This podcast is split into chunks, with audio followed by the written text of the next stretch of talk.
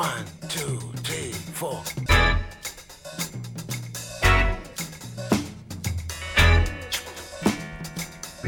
Crazy Afrobeat. Radio Django, le grand direct, 18-19h.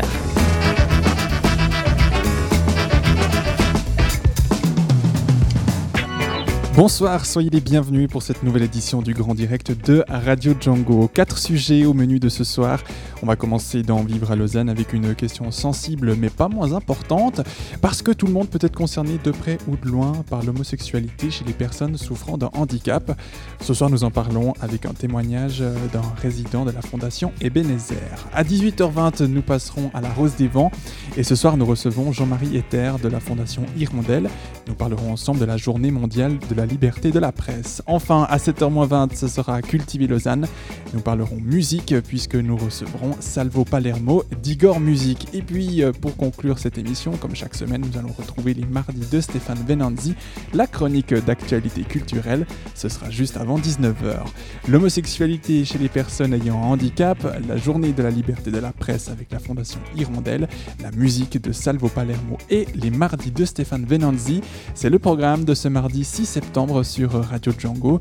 Émission à suivre comme chaque semaine en direct et en public de Pôle Sud ou à écouter sur radio.django.fm.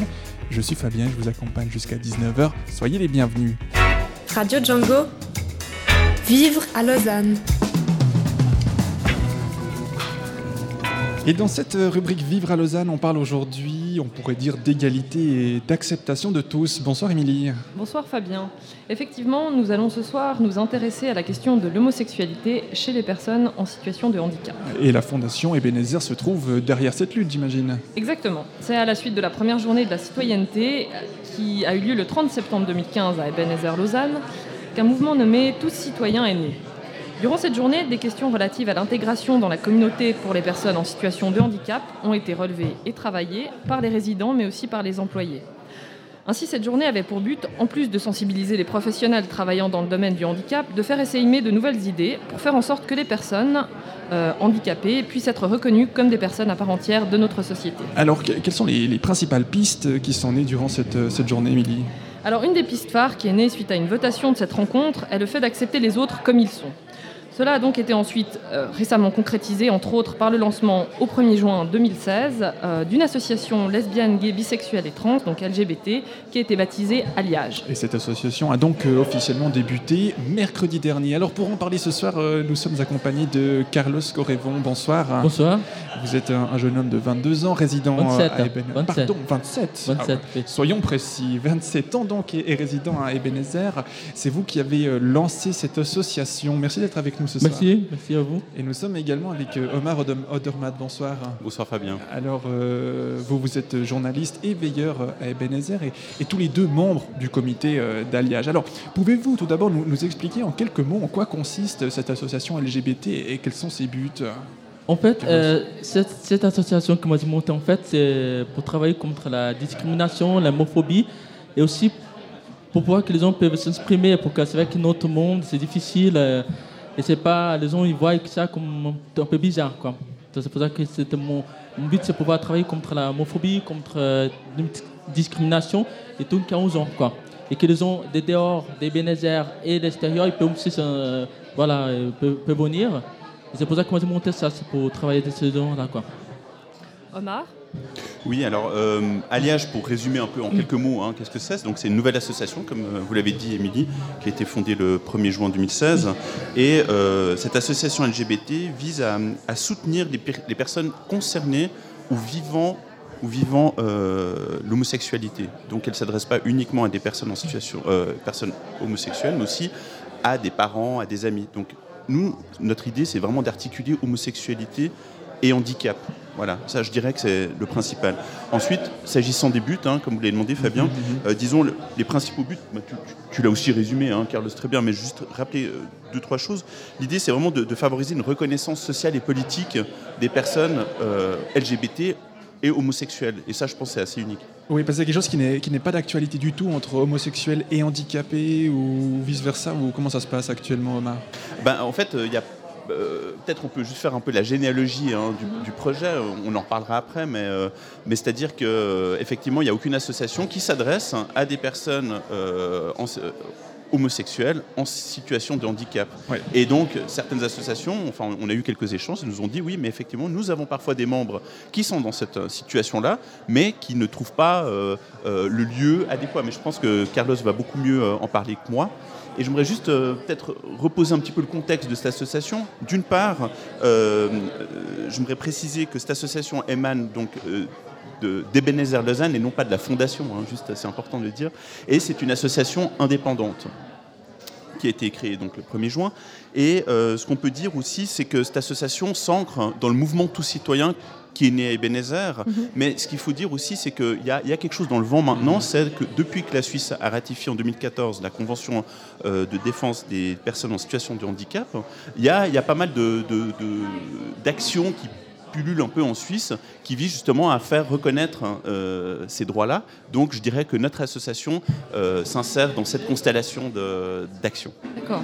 Et pour euh, revenir à, toi, Carlos, à vous, comment avez-vous pensé à créer cette association LGBT En fait, pour que moi, moi c'est d'origine brésilienne en fait. Et en fait, moi, c'est adopté pour ma mère qui est suisse, qui habite à, Genève.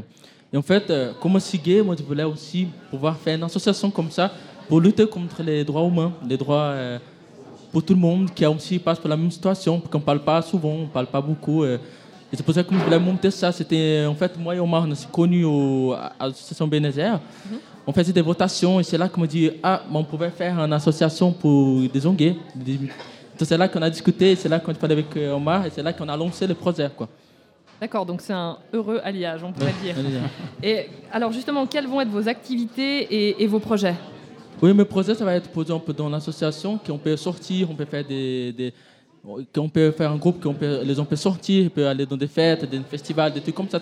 On va, euh, on va faire tout, tout comme une association gay peut faire, tu vois. Alors Carlos, vous visez d'avoir uniquement des personnes qui souffrent d'un handicap, qui sont en situation de handicap Non, pour tout le monde aussi, c'est pour, tout le monde, pour tout le monde. Qui, les familles qui aussi passent pour les mêmes situations, il y a des gens qui souffrent quand même, hein, les parents comme ça, que c'est pour tout le monde, c'est pas c'est pas sur nous, nous mais c'est pour tout le monde. Mhm. Et concrètement, quel est votre prochain projet?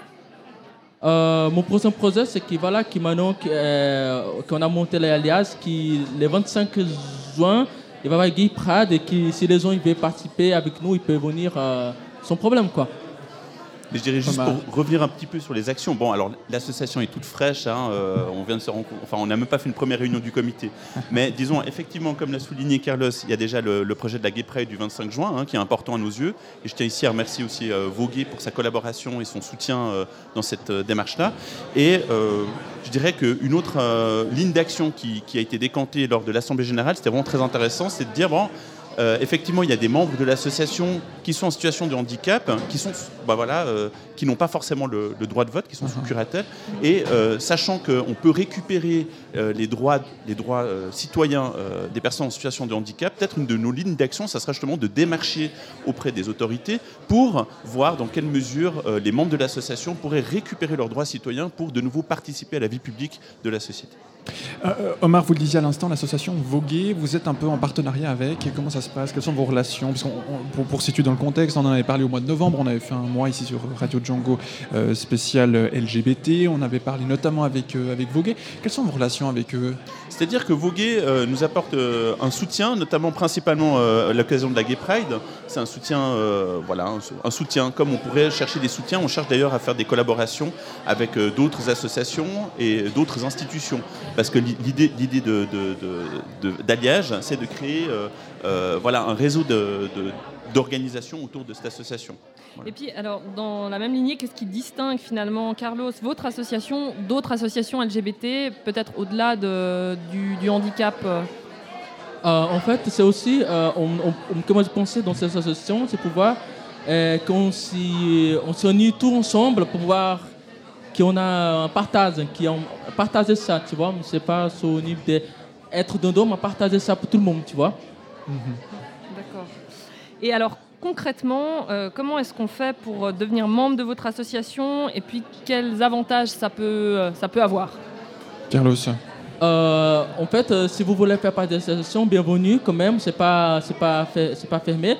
Et si vous voulez, vous pouvez parler avec moi ou avec Omar, qui est disponible pour écouter tout ce que vous voulez. Quoi. Je, dirais que c'est même très loin d'être pas fermé, c'est surtout très ouvert. Effectivement, alors les conditions d'accès à l'association sont, faciles euh, euh, pour les personnes euh, à l'AI ou voilà en, situation précaire. L'entrée n'est que 5 francs. sinon, on fait aussi des prix spéciaux pour les couples et même pour les familles, donc pour dire qu'elle s'adresse vraiment à tout le monde. Euh, voilà, et donc il suffit juste de, vous adresser, d'envoyer un, petit email euh, au comité d'association qui est comité at gmail.com et voilà, c'est facile d'y adhérer. Voilà, et puis on mettra tous les liens bien sûr sur notre site. Merci beaucoup euh, Carlos Correvon d'être venu beaucoup. parler de votre association que vous avez montée aussi avec l'aide de Omar Odermatt ici. Quoi Omar? Oh oui, et surtout le soutien des Bénézères Lausanne. Eh le soutien des Bénézères Lausanne. Merci beaucoup pour toutes ces précisions et on, rappelle euh, respectivement que euh, Omar, vous êtes veilleur euh, et puis Carlos, voilà, résident à Ebenezer Lausanne et que cette initiative vient de vous, Carlos. et puis, qu'est-ce que je dois encore rajouter? Voilà, que c'est une association qui s'est faite en collaboration avec, avec des membres et qui est à lancer donc cette association, on le rappelle, qui s'appelle Alliage et qui vise à soutenir et faire reconnaître les personnes LGBT en situation de handicap suite à la première journée citoyenne des Bénézères. Lausanne, c'était en septembre 2015. Et puis, encore un petit mot pour vous rappeler euh, qu'il ne faut pas hésiter à contacter cette, association Alliage qui cherche activement des membres. Vous pouvez envoyer un, petit mail, comme on l'a dit avant, à comitéalliage.gmail.com. On vous met le lien également sur notre site. Et puis, merci beaucoup à Émilie pour la préparation de ce sujet. Sujet à retrouver sur notre site www www.django.fm.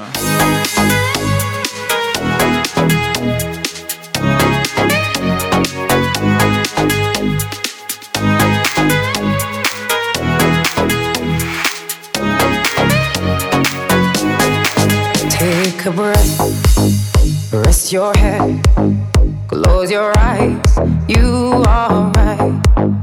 Just lay down to my side. Do you feel my heat on your skin? Take off your clothes, blow up the fire. Don't be so shy. You're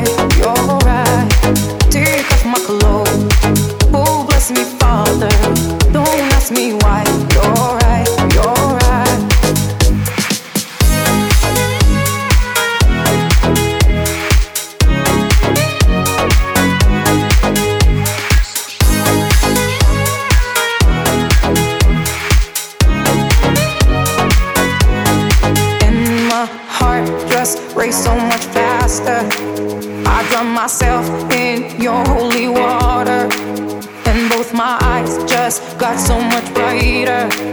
And I saw got oh, yeah so much closer. In the dark, I see your smile.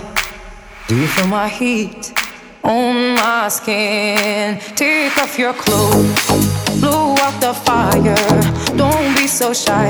You're right, you're right. Take off my clothes. Oh, bless me, Father. Don't ask me why. You're right, you're right. Take off my clothes. Blow out the fire. Don't be so shy. You're right, you're right. Take off my clothes and bless me further.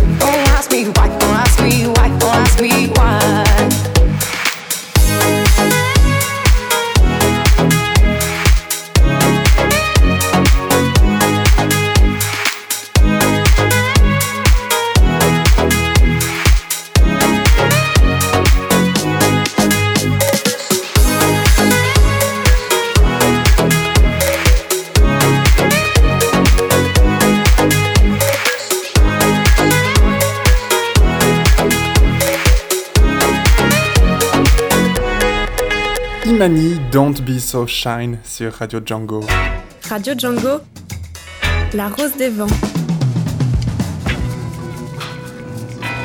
Ce soir, euh, dans la Rose des Vents, une chronique spéciale pour souligner ce mardi 3 mai, qui est la journée mondiale de la liberté de presse, et euh, l'occasion de parler des enjeux de la liberté d'expression euh, et de l'information, bien sûr, notamment dans les pays d'Afrique subsaharienne. Nous en avions déjà un aperçu la semaine dernière avec le Burundi. Alors, Daniel, dans, dans quel contexte est née cette journée mondiale de la liberté de presse?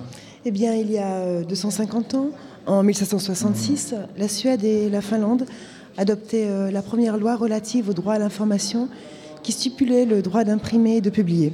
Cette loi représente un tournant majeur car elle permet de rendre publique l'information.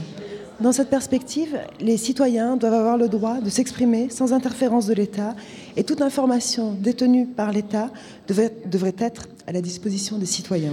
Alors, cette loi est à l'origine des, des fondaments de l'histoire euh, de liberté de presse. Eh bien oui, elle a inspiré et continue euh, d'inspirer les États soucieux donc de favoriser la liberté euh, d'expression et de pensée. Et c'est dans ce contexte qu'est né en 1991 des journalistes africains victimes donc euh, d'indemnisation, d'emprisonnement et de censure se sont réunis donc du 29 avril au 3 mai en Namibie à Windhoek et dans le cadre donc euh, d'un séminaire sur le développement d'une presse africaine indépendante et pluraliste. Et à l'issue de ce séminaire organisé par l'UNESCO est née la déclaration de Windhoek, suivant laquelle la liberté de presse repose sur la liberté, l'indépendance et le pluralisme des médias. Cette déclaration est à l'origine de la reconnaissance de la Journée mondiale de la liberté de presse par les Nations Unies, célébrée mondialement donc depuis le 3 mai 1993. Oui, toute une grande histoire. Alors ça, c'était pour l'origine. Et, et quels sont les buts de cette journée mondiale aujourd'hui? Alors chaque année, le 3 mai est célébré dans le monde entier et vise à encourager et développer des initiatives en faveur de la liberté de la presse, évaluer l'état de la liberté de la presse à travers le monde et rendre hommage aux journalistes qui ont perdu euh, la vie dans l'exercice de leur profession. Mais c'est aussi l'occasion pour les acteurs concernés de rappeler que la liberté de presse est un droit qu'il faut euh, sans cesse protéger et renforcer. Un reportage de Reporters sans frontières euh, 2015 souligne que dans le monde, les conditions de travail des journalistes se sont dégradées en 2014 et que cette année 2014 affiche une nette régression, notamment euh, concernant la liberté de l'information.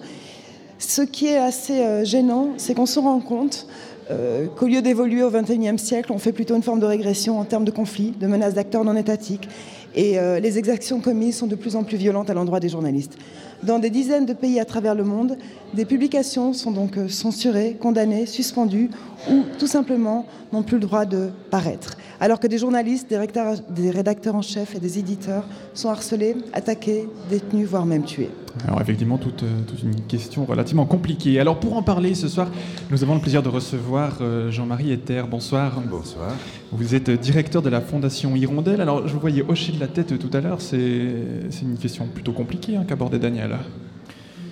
Oui, compliqué bien sûr. Euh, il faut se rendre compte que la liberté de la presse euh, est quelque chose qui est un peu une évidence, je dirais, euh, chez nous euh, en Occident, euh, mais ce n'est pas universel. Et euh, au niveau mondial, c'est une exception.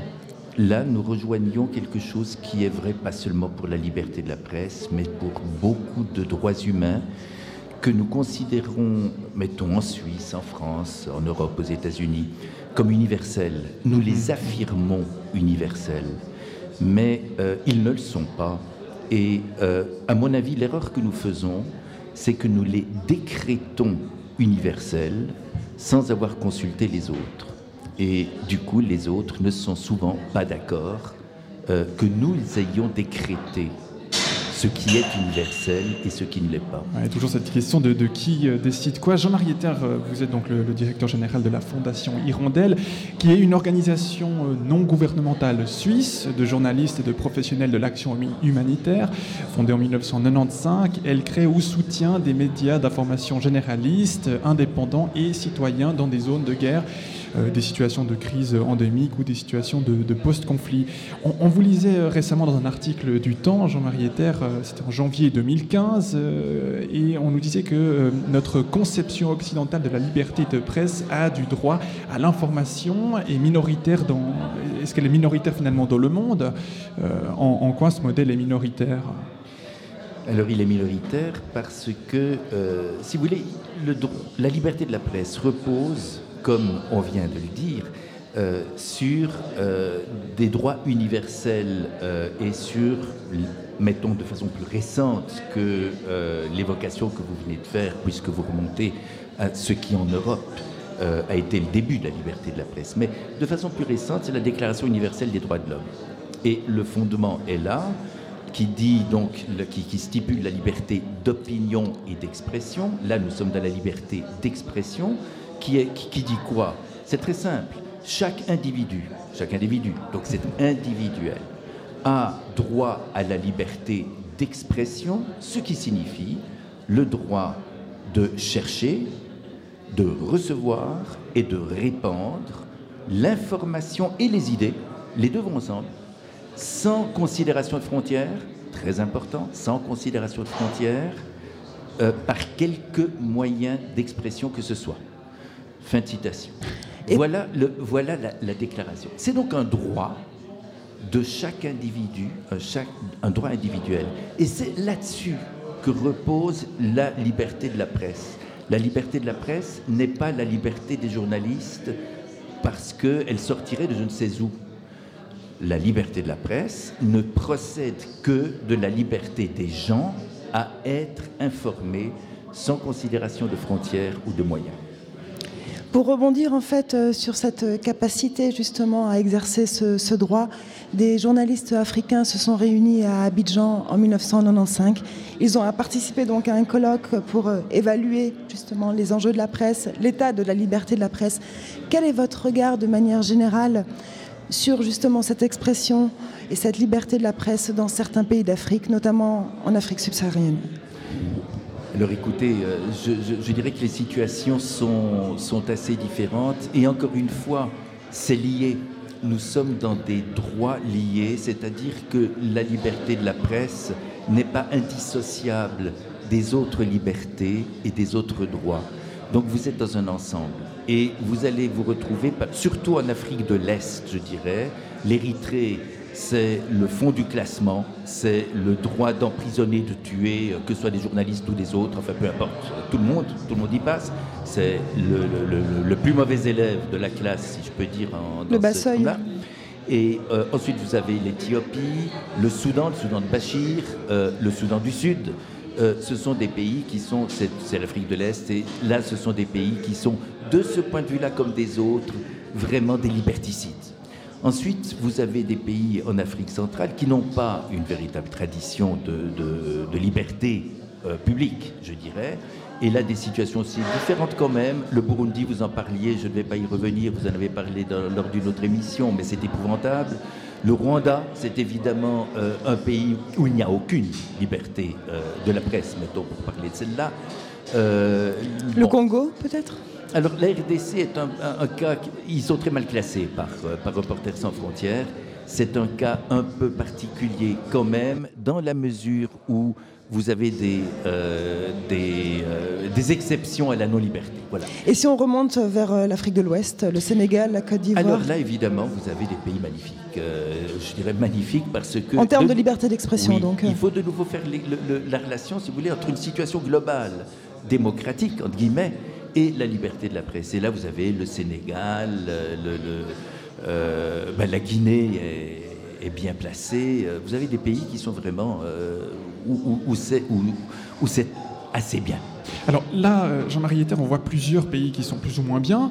quel est le but de la Fondation Hirondelle? Est-ce que vous agissez dans tous les pays, même s'ils vont bien, ou seulement ceux où c'est la catastrophe? Non, nous agissons là où nous pouvons être utiles et où nous estimons qu'en tant que journaliste, notre organisation est la seule qui puisse apporter véritablement une réponse adéquate. Je dirais que pour faire très simple que nos caractéristiques, c'est que nous agissons en tant que diffuseurs, donc nous diffusons de l'information, euh, nous n'aidons pas seulement d'autres à le faire, nous le faisons nous-mêmes. d'une part. D'autre part, nous agissons sur la durée. Euh, nous estimons qu'agir sur euh, une ou deux, un ou deux mois ou une année, euh, c'est pas, si vous voulez, c'est justement réveiller le goût des gens à être informés. Ensuite, vous partez et c'est retour à une frustration encore plus forte. Donc, nous agissons sur la durée. Euh, nous agissons en tant que diffuseurs et nous essayons de laisser euh, des institutions solides sur place. Alors qu'on comprenne bien, vous aidez euh, à, mettre, vous, des personnes qui savent transmettre l'information? Oui. Est-ce que vous formez aussi des gens sur place pour que le, flambeau puisse être pris? Oui.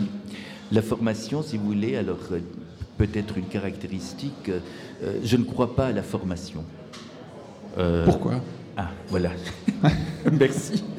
Parce que euh, la formation, euh, quand on vient, si vous voulez, euh, que ce soit ici, hein, que ce soit en Suisse ou que ce soit dans les pays où nous travaillons, c'est la même chose. Si vous venez et puis vous expliquez quelque chose à des gens qui sont très curieux pendant une semaine et puis vous repartez, mais qu'ils ne sont pas dans des conditions où ils peuvent utiliser ce que vous leur avez donné, de nouveau, vous ne faites rien d'autre que créer une frustration.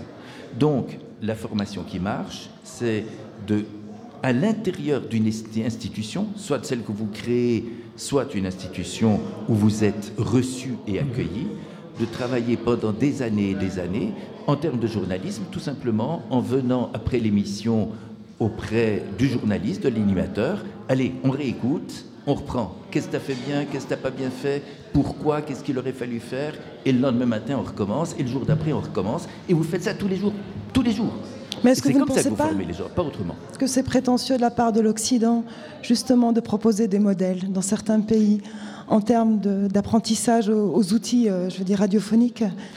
Et ça rejoint finalement la discussion que nous avons en fait euh, au début de cet entretien, à savoir est-ce que ce n'est pas un luxe de, de l'Occident de vouloir imposer une manière de penser, de concevoir en fait cette liberté de l'information? Alors oui et non. Il y a des choses universelles.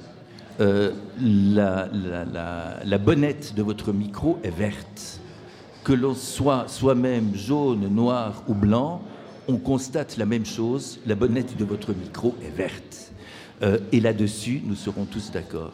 En revanche, à partir du moment où on va interpréter cette couleur, si euh, je suis musulman pratiquant, je vais peut-être y voir quelque chose de significatif que vous ne verrez pas du tout euh, puisque ça ne vous dit rien de particulier, qu'elle soit verte ou rouge. Eh ben, c'est à partir de toutes ces déclinaisons-là que l'on va remonter, d'une part, sur le rythme d'un récit, la manière de rendre compte de la réalité, et d'autre part, sur la manière dont on voit la réalité. Et ça, c'est quelque chose que vous devez discuter et où nous, occidentaux, ne devons pas imposer nos critères et nos valeurs. En revanche, il est indispensable d'insister sur le fait qu'il y a des choses universelles, de les identifier et de ne pas se faire dire au nom de la différence culturelle qu'on a le droit de tuer, etc. etc., etc. Absolument. Mais si on prend euh, le cas de la Fondation Hirondelle et de différentes antennes qui existent dans différents pays d'Afrique euh, subsaharienne, est-ce que vous ne pensez pas que finalement euh, les médias d'information se substituent finalement à ce que l'État devrait faire? Est-ce que ça pose un problème de manière générale au niveau éthique? Non. les médias, l'État devrait rendre accessible à tout public l'information qui concerne ce public auquel, à laquelle ce public a droit. Que ce soit dans n'importe quel pays, ce n'est pas le cas en Afrique, euh, évidemment, euh, dans la plupart des pays, ne serait-ce que parce qu'elle n'est pas formalisée en tant que telle, la plupart du temps. Mais l'État ne devrait pas euh, se substituer aux journalistes qui, justement, de manière indépendante, doivent avoir un regard critique sur le fonctionnement de l'État. Le journaliste doit demander des comptes au ministre, fût-il en Érythrée, au Congo ou ailleurs. Jean-Marie Ether, aujourd'hui, on, l'a dit, on est le, 3 mai, la journée euh, internationale de la liberté de la presse. Qu'est-ce que ça évoque pour vous, la Fondation Hirondelle? Écoutez, cette... Euh, Est-ce que c'est symbolique finalement? C'est une journée importante. C'est une journée importante parce qu'elle nous permet de rappeler que les risques que nous, nous courons en tant que journalistes en, Europe, mettons en tant que journaliste en Suisse, si je fais une très très grosse bêtise, le pire que je risque, c'est, euh, je crois, trois mois de prison et normalement avec sursis. Il faut vraiment que j'ai étranglé euh, l'ensemble du Conseil fédéral pour, euh, pour passer en prison. Tandis que si je travaille au, Congo ou, ou dans, beaucoup d'autres pays africains, pour beaucoup, beaucoup, beaucoup moins, je risque ma vie. Et la plupart de, dans nos équipes de la Fondation Hirondelle, vous avez beaucoup de journalistes qui courent des risques sur leur intégrité physique et parfois sur leur vie. Nous avons eu deux journalistes qui ont été assassinés, nous avons eu des journalistes qui ont été extrêmement violentés. Et ces gens courent des risques énormes, individuels. Et il n'y a rien à voir entre ce qu'ils risquent et leurs conditions financières, la réalité dans laquelle ils travaillent et la nôtre. Et pour moi, la journée, le, le 3 mai, c'est l'occasion de rappeler ça d'abord. Et quelle accordance quelle importance est-ce que vous accordez finalement aux petits médias comme Radio Django qui sont en Suisse? Est-ce que ça permet une visibilité finalement de l'invisible dans notre société lausannoise? Évidemment. Je crois que, que, la radio, si vous voulez, il y a différents niveaux de proximité. Je crois que on, perd avec euh, les réseaux sociaux, avec, euh, le net, euh, une, la notion de forum, de forum national, de forum roman, qui est importante, qui est essentielle. Il est essentiel qui est un endroit collectif au niveau d'une région, d'un pays. Mais il est tout aussi essentiel qu'au niveau de groupes cohérents à l'intérieur de cette société, il y ait un lien social spécifique qui puisse se créer. Et c'est ce que vous faites. Merci beaucoup euh, Jean-Marie Ether d'être venu nous parler de cette liberté d'expression aujourd'hui et d'avoir fait avec nous euh, ce tour d'horizon de la liberté de presse dans le monde. On le, on le soulignera encore qui n'est pas encore gagné. Merci à vous. On vous souhaite plein de courage pour la suite et ainsi qu'à votre fondation que vous dirigez, euh, la fondation Hirondelle. Euh, et puis Daniel, encore, la, liberté de la presse euh, et d'accès à l'information reste essentielle au développement des démocraties. On le remarque tout au long de cette interview. Et oui, et puis depuis maintenant plusieurs années, plus de 100 célébrations nationales ont lieu chaque année pour commémorer cette journée. Et l'UNESCO, en fait, qui mène cette célébration, identifie un thème global.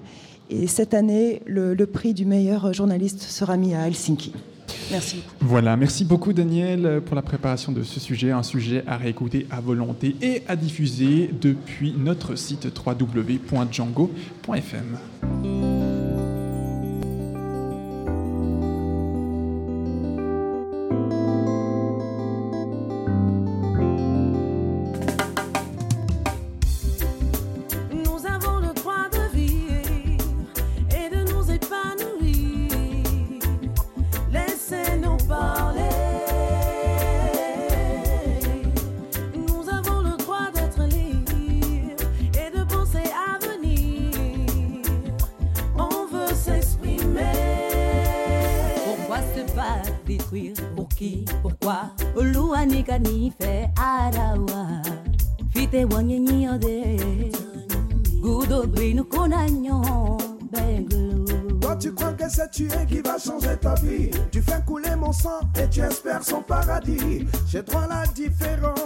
tueras point dans tous les livres saints. En période de crise, de beat, de bise, de G's, on bise, on les brise. Ceux qui disent qu'on a tout faux et qui nous diabolisent. Quand on refuse, on dit non, ils n'auront pas de prise. Pour nous, la peur, c'est la goutte d'eau sur le pare-brise. How many more must die? How many more displaced? How many cheap girls must they sell a sex slaves? How many of our daughters turn to suicide bombers? Before we realize we must wake from our slumber.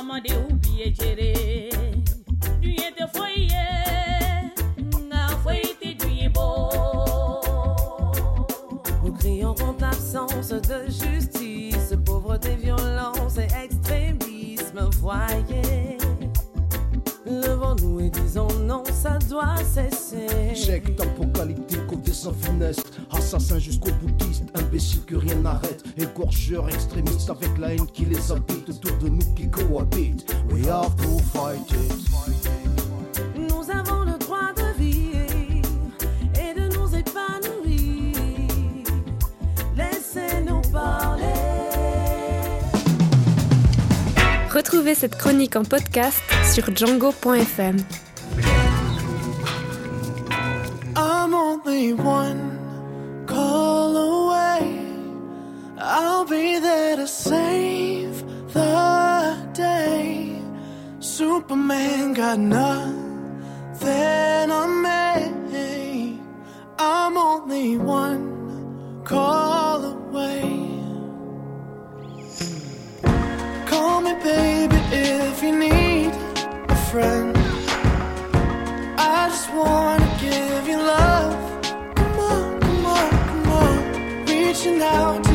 so take a chance. No matter where you go,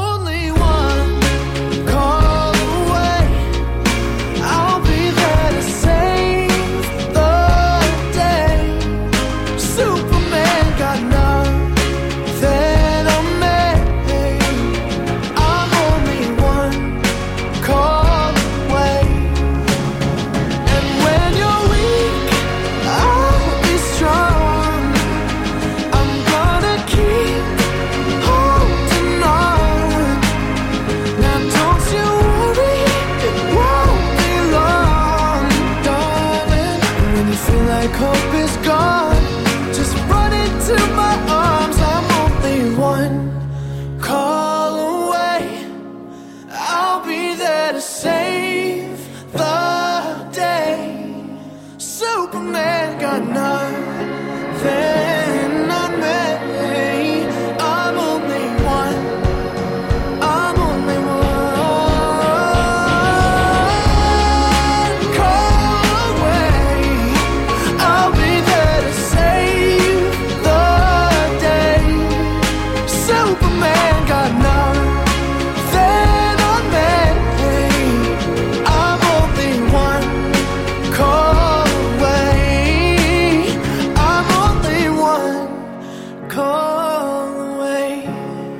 Charlie Puce, One Call Away. Radio Django. Culture. Aujourd'hui, Jean-Luc, nous parlons musique et plus particulièrement du groupe Igor qui sera en concert ce samedi, le 30 avril, ici à Pôle Sud, dans le cadre des Nuits Boréales qui ont lieu chaque dernier samedi du mois à l'initiative de André Roth. Avec nous ce soir, euh, Salvo Palermo, bonsoir. Bonsoir. Vous allez nous présenter l'histoire euh, et la musique de, de la musique de votre groupe, enfin toute votre histoire. Ouais. oui, bah, c'est vrai que vous êtes le, le guitariste du groupe euh, qui réunit euh, six musiciens. Bon, on les présentera tout à l'heure, on en Oh, parlera ouais. un peu plus tout à l'heure, mais ce qui nous intéresse, c'est un peu savoir euh, ton parcours musical, enfin comment tu arrives à la musique, et puis en fait euh, comment tu as finalement euh, suivi tout, ce- tout ce parcours, quoi, j'imagine. Bah, Beaucoup de choses. En fait, c'est peut-être un peu comme tout le monde, mais quand j'étais ado, je me suis mis à, à faire quatre accords à la guitare. Quoi, et, de fil en aiguille, en fait, au gymnase de Nyon, j'avais Germain Herrero comme prof. Et lui, en fait, il m'a dit euh, que c'était naze et fallait que je travaille. Du coup, je me suis mis à, à travailler. Et de fil en aiguille, j'ai vraiment croché. euh, puis après, je me suis retrouvé euh, à la haute école de musique. Quoi. Mais déjà à l'époque, tu, tu avais des groupes déjà au gymnase ou bien tu as Ouais, commencé à jouer avec des j'avais gens, des, j'avais amis des groupes de rock, euh, j'avais un groupe de punk et tout. Mais comment ça se passe pour un, un jeune musicien qui veut rentrer à, à la HMU Bon, euh, je me suis trompé tout à l'heure, j'ai dit l'EJMA, mais à la HMU, hein, parce que maintenant c'est une école qui, enfin, qui a un peu changé au niveau professionnel. Donc comment ça se passe quoi, pour, Alors pour honnêtement, je pense avoir eu de la chance parce que euh, maintenant le niveau devient vraiment euh, excellent. Donc je sais pas si je pourrais rentrer maintenant. Mais... À ce point-là Ouais, ouais, non, et c'est super, ils font un super boulot à part ça. Et, bah, ça se passe qu'en fait c'est un examen où il faut montrer qu'on connaît un- à peu près le jazz. Et du coup, moi, bah, euh, j'ai un peu bossé moi de mon côté et j'ai fait l'audition et j'ai pas été pris la première fois parce que je me rendais pas du tout compte du niveau. euh, je connaissais pas vraiment le jazz non plus. Et du coup, après, euh, je me suis vraiment euh, remis à bosser euh, entre guillemets le jazz. Après, j'étais pris. Oui, parce qu'on on- on se rend compte que, que, enfin, qu'il y a de plus en plus de, de jeunes musiciens hein, qui, qui progressent dans la région lausannoise et vaudoise, Ouais. romande.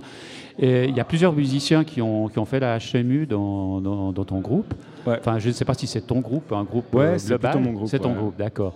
Et est-ce que tu penses justement qu'actuellement la HMU a euh, quand même euh, suscité quand même pas mal de choses intéressantes et puis que la place, la fonction d'une telle école dans le panorama de la musique euh, actuelle de jazz à Lausanne? Bah, c'est très important parce que c'est surtout un. Moi, j'ai toujours dans mon porte-monnaie en fait le. euh, toutes les, euh, tous les numéros de téléphone de tous les élèves en fait. En début d'année, on reçoit la fiche de contact de tout le monde. Et c'est un peu le- la chose la plus importante que j'ai gardée de cette école, c'est les contacts. quoi. On est dans un, bâtiment avec 10 000, euh, 10 000 musiciens qui sont toujours prêts à faire quelque chose. Quoi. Le porte-monnaie doit être épais. Hein. Non, non, ça va. Mais du coup, ça fait quelques années, j'arrive plus très bien à le lire, mais c'est comme ça. Mais donc beaucoup de, de groupes se forment à, à la Ouais. HMU. Ah, pardon. Bah ouais, parce- c'est vrai- c'est vraiment.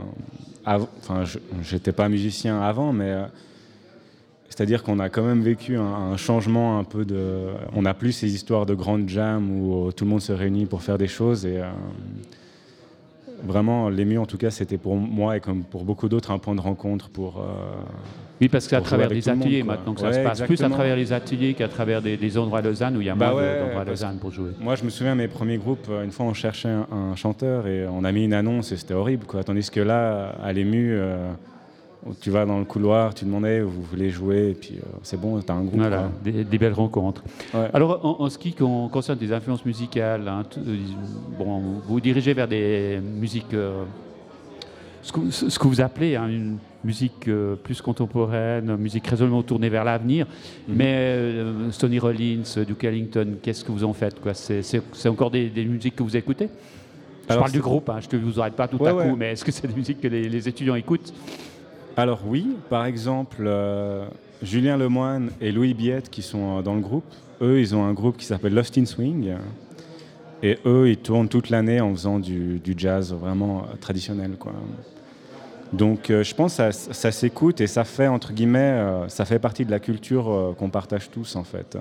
Mais en quoi, en quoi se distingue euh, ta musique et celle du groupe par rapport à un peu le bebop habituel et classique Bah, c'est un, un- une tentative, en tout cas, d'un langage plus personnel, ma musique, entre guillemets.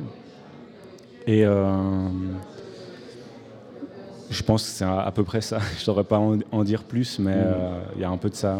C'est l'idée de plus d'un mélange entre euh, musique. Enfin, je me sens dans ce groupe, en tout cas, je me sens autant euh, inspiré euh, par euh, par Coltrane ou, ou autre que Schoenberg ou Messiaen, par exemple.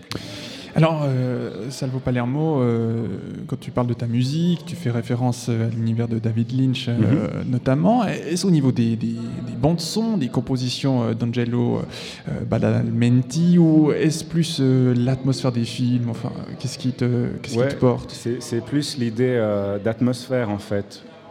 C'est un, un processus de composition que, que je tente d'utiliser. C'est vraiment, de, quand j'écris, j'essaie de, entre guillemets, de m'imaginer une atmosphère globale. Et euh, en fait, c'est une remarque qu'on m'a souvent fait euh, par rapport à ma musique. On me dit que ça ressemble à, à de la musique de film. Et en fait, le- texte, c'est Nick Dow, un ami euh, à moi, philosophe, qui l'a écrit. Et c'est lui, en fait, qui a fait référence à, à David Lynch. D'ailleurs, je vais quand même citer un peu ces paroles parce que c'est Ah, assez rare qu'on parle de la musique comme ça, mais je vous la lis, hein, parce que teinter l'univers de Lynch, Igor invite ses auditeurs à venir transcender les germes de la laideur dans une céleste lumière étoilée à travers son, esthé- son esthétique musicale. Dissolvons le rythme dans une forme intemporelle, là où tout se résout à nuer l'espace et le temps. Igor fait montre d'un geste musical qui confine à l'éternel du beau. Donc c'est un philosophe qui a écrit ça. Ouais. Et tu te retrouves dans ces paroles ou bien? Ouais, enfin, pour moi, c'est très dur euh, bah, déjà d'écrire comme ça, je serais pas capable.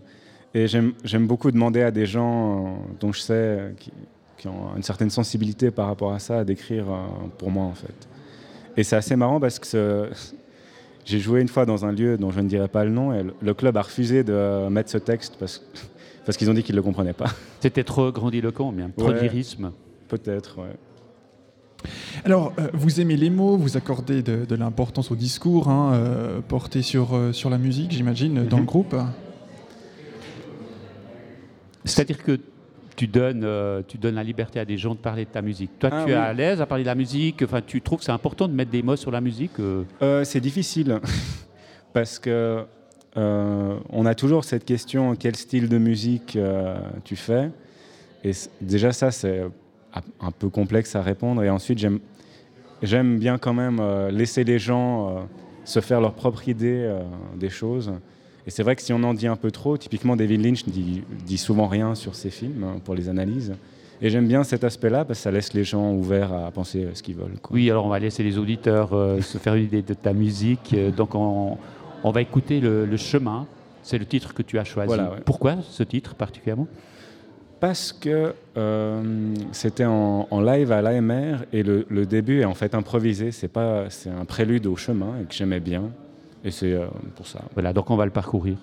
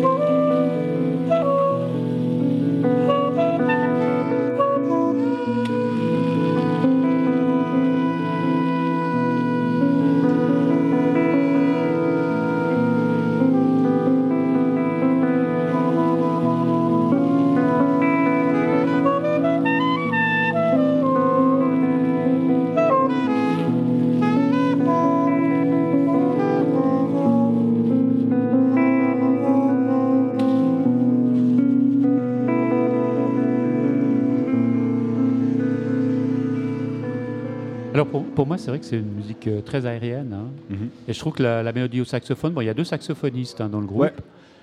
Et bon, hein, on n'a pas entendu le solo, mais je trouve qu'il y a, bon, c'est une musique jouée pas mal avec les silences. Enfin, moi, moi j'aime bien cette musique qui laisse la place comme ça, un peu l'air du temps. Enfin, il y a, Ouais. on, on arrive à, à ne- à- à naviguer, à voguer de, de cette musique. Et puis il y a aussi la, la gé- légèreté du graphone, quoi. Qui, donc c'est- c'est c'est vrai que vous avez une formation très éclectique. Enfin, il y a vraiment de- beaucoup d'instruments différents. Et un petit mot sur le processus de, de création. Comment ça se passe? Alors là, en fait, par rapport à la mélodie, il faut quand même rendre à, à César ce qui est à César. En fait, c'est improvisé par Louis. C'est moi, je suis venu avec les accords hein, et je voulais juste un prélude au- au morceau Le Chemin. Et puis c'est lui qui, euh, qui a improvisé. J'ai trouvé ça tellement beau que j'ai relevé la mélodie et puis je vais m'en servir pour. Ah, d'accord, c'est sur la base d'une improvisation que le morceau a Ouais, été ouais. écrit. euh, Donc voilà. Donc vous travaillez assez régulièrement de cette manière-là Non, là c'est exclusif parce que c'est, euh, j'ai même pas fini d'écrire le morceau en fait. Mais c'est parce que j'ai tellement aimé ce que Louis a fait euh, comme mélodie que je vais lui piquer euh, pour en faire un morceau. Alors il paraît que justement tout, va, tout cela va être gravé prochainement parce qu'il y a euh, la semaine prochaine. hein. La semaine prochaine, ouais. Qu'est-ce qui va se passer la semaine prochaine? Alors, euh, la semaine prochaine, de lundi à vendredi, on va enregistrer un disque juste à côté, au studio du Flon. Avec les compositions Avec les actuelles. compositions, ouais. Magnifique. Ouais, du coup, euh, on, on se réjouit. En plus, c'est un projet où on n'a pas forcément l'occasion de se voir euh, souvent. Et du coup, là, de passer euh, cinq jours euh, entiers à vraiment se- bosser sur la musique, ça va nous faire beaucoup de bien, je pense. Alors on rappelle que le groupe dont on parle ce soir s'appelle Igor et qu'il sera ici à Pôle Sud ce samedi soir. C'est à 20h30 dans le quartier du Flon, à l'avenue Jean-Jacques Mercier numéro 3 à Lausanne, Pôle Sud. hein, vous connaissez, on vous le, on vous le rappelle pas.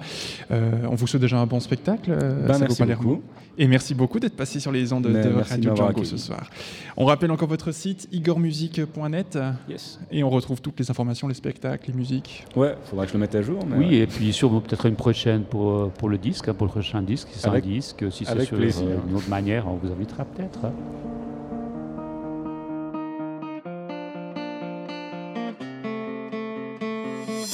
When the leaves turned brown, I watched it burn across the sun and above the clouds. The sirens clear, I'm ready to and find a lover that was meant for me. When the wolves run wild, I see myself, but you won't take this road I go down. The nights grow cold, the flame goes out, living forever in our ghost town. You save me, I'll save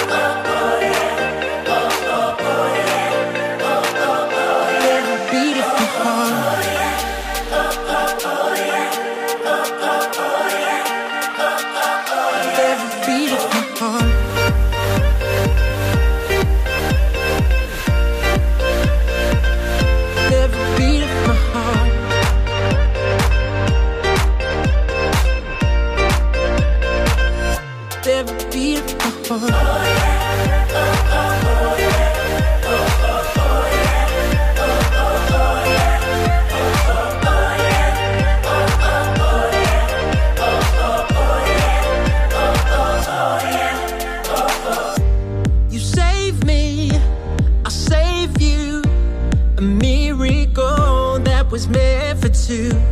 I'll save you, you save me. A miracle with every beat of my heart.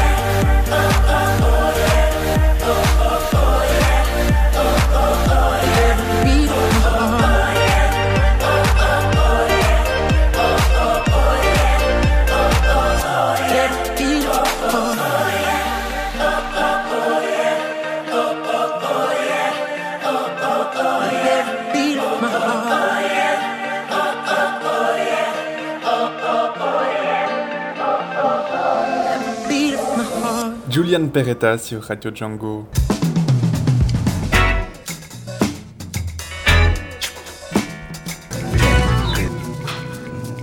Pour se reposer un peu les yeux après euh, les magnificences projetées à la Cinémathèque, notre chroniqueur Stéphane s'est rendu au Musée cantonal des Beaux-Arts de Lausanne visiter l'exposition Acrome de Piero Manzoni, ouvert jusqu'au 25 septembre prochain. Les mardis de Stéphane Venanzi. Piero Manzoni, la plupart des gens qui n'ont jamais vu aucune de ses œuvres ont en revanche certainement déjà entendu parler de ses provocations. C'est lui en effet qui, après avoir apposé sa signature sur quelques personnes dans une galerie romaine, les authentifia en tant que statues vivantes, ou encore inventa le concept des socles magiques, en vérité de simples piédestaux en bois censés métamorphoser en œuvres d'art quiconque s'y jucherait. Surtout, c'est lui qui commercialisa des boîtes de conserve contenant, selon la légende, 30 grammes de ses propres excréments. production poétiquement nommée Merde d'artiste. Bon appétit. Cela pourrait donc paraître assez naturel de le cataloguer vite fait parmi tous les mauvais de l'art contemporain, incapables, de par la vacuité de leurs propos, d'exprimer quoi que ce soit d'autre que la médiocrité de leur existence vulgaire et stérile. Étonnamment, à Chrome, l'exposition organisée par le musée cantonal des beaux-arts de Lausanne, à découvrir jusqu'au 25 septembre, en présentant une septantaine de ses pièces, pour la plupart vraiment stupéfiantes, devrait rapidement inciter quiconque à changer d'avis sur son compte.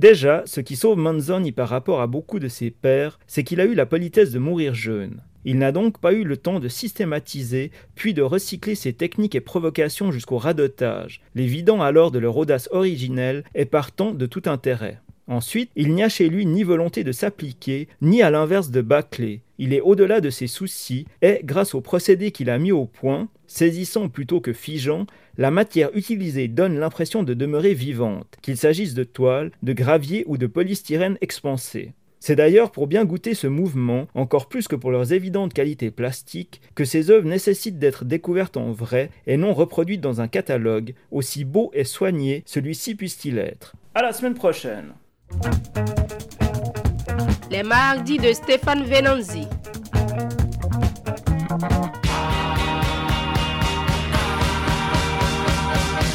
Radio Django, le grand direct, 18-19h.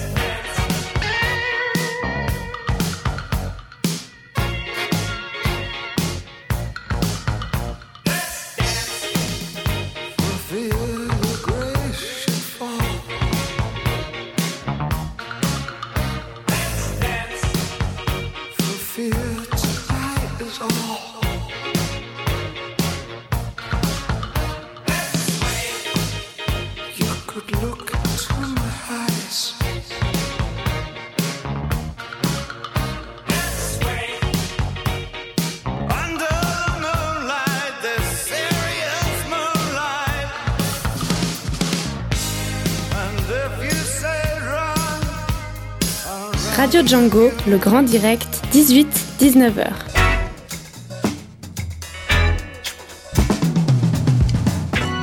Sujets au sommaire de ce grand direct l'homosexualité chez les personnes ayant un handicap, la journée de la liberté de la presse avec la Fondation Hirondelle, la musique de Salvo Palermo et les mardis de Stéphane Venanzi. C'était le programme que nous vous proposions ce mardi 6 septembre sur Radio Django. Tous ces sujets sont à retrouver en podcast sur notre site www.django.fm. La semaine prochaine, nous parlerons de l'événement Congo Culture. Nous retrouverons également la chronique Suisse-au-Suisse Parle-moi Suisse. Et nous allons danser grâce à la Maison des Archives de la Danse à Lausanne. Nous recevrons Patricia Leroy. D'ici là, je vous souhaite une très belle semaine à l'écoute de Radio Django. Et rendez-vous mardi prochain à partir de 18h. Très belle soirée, il est 19h. Radio Django à écouter sur radio.django.fr.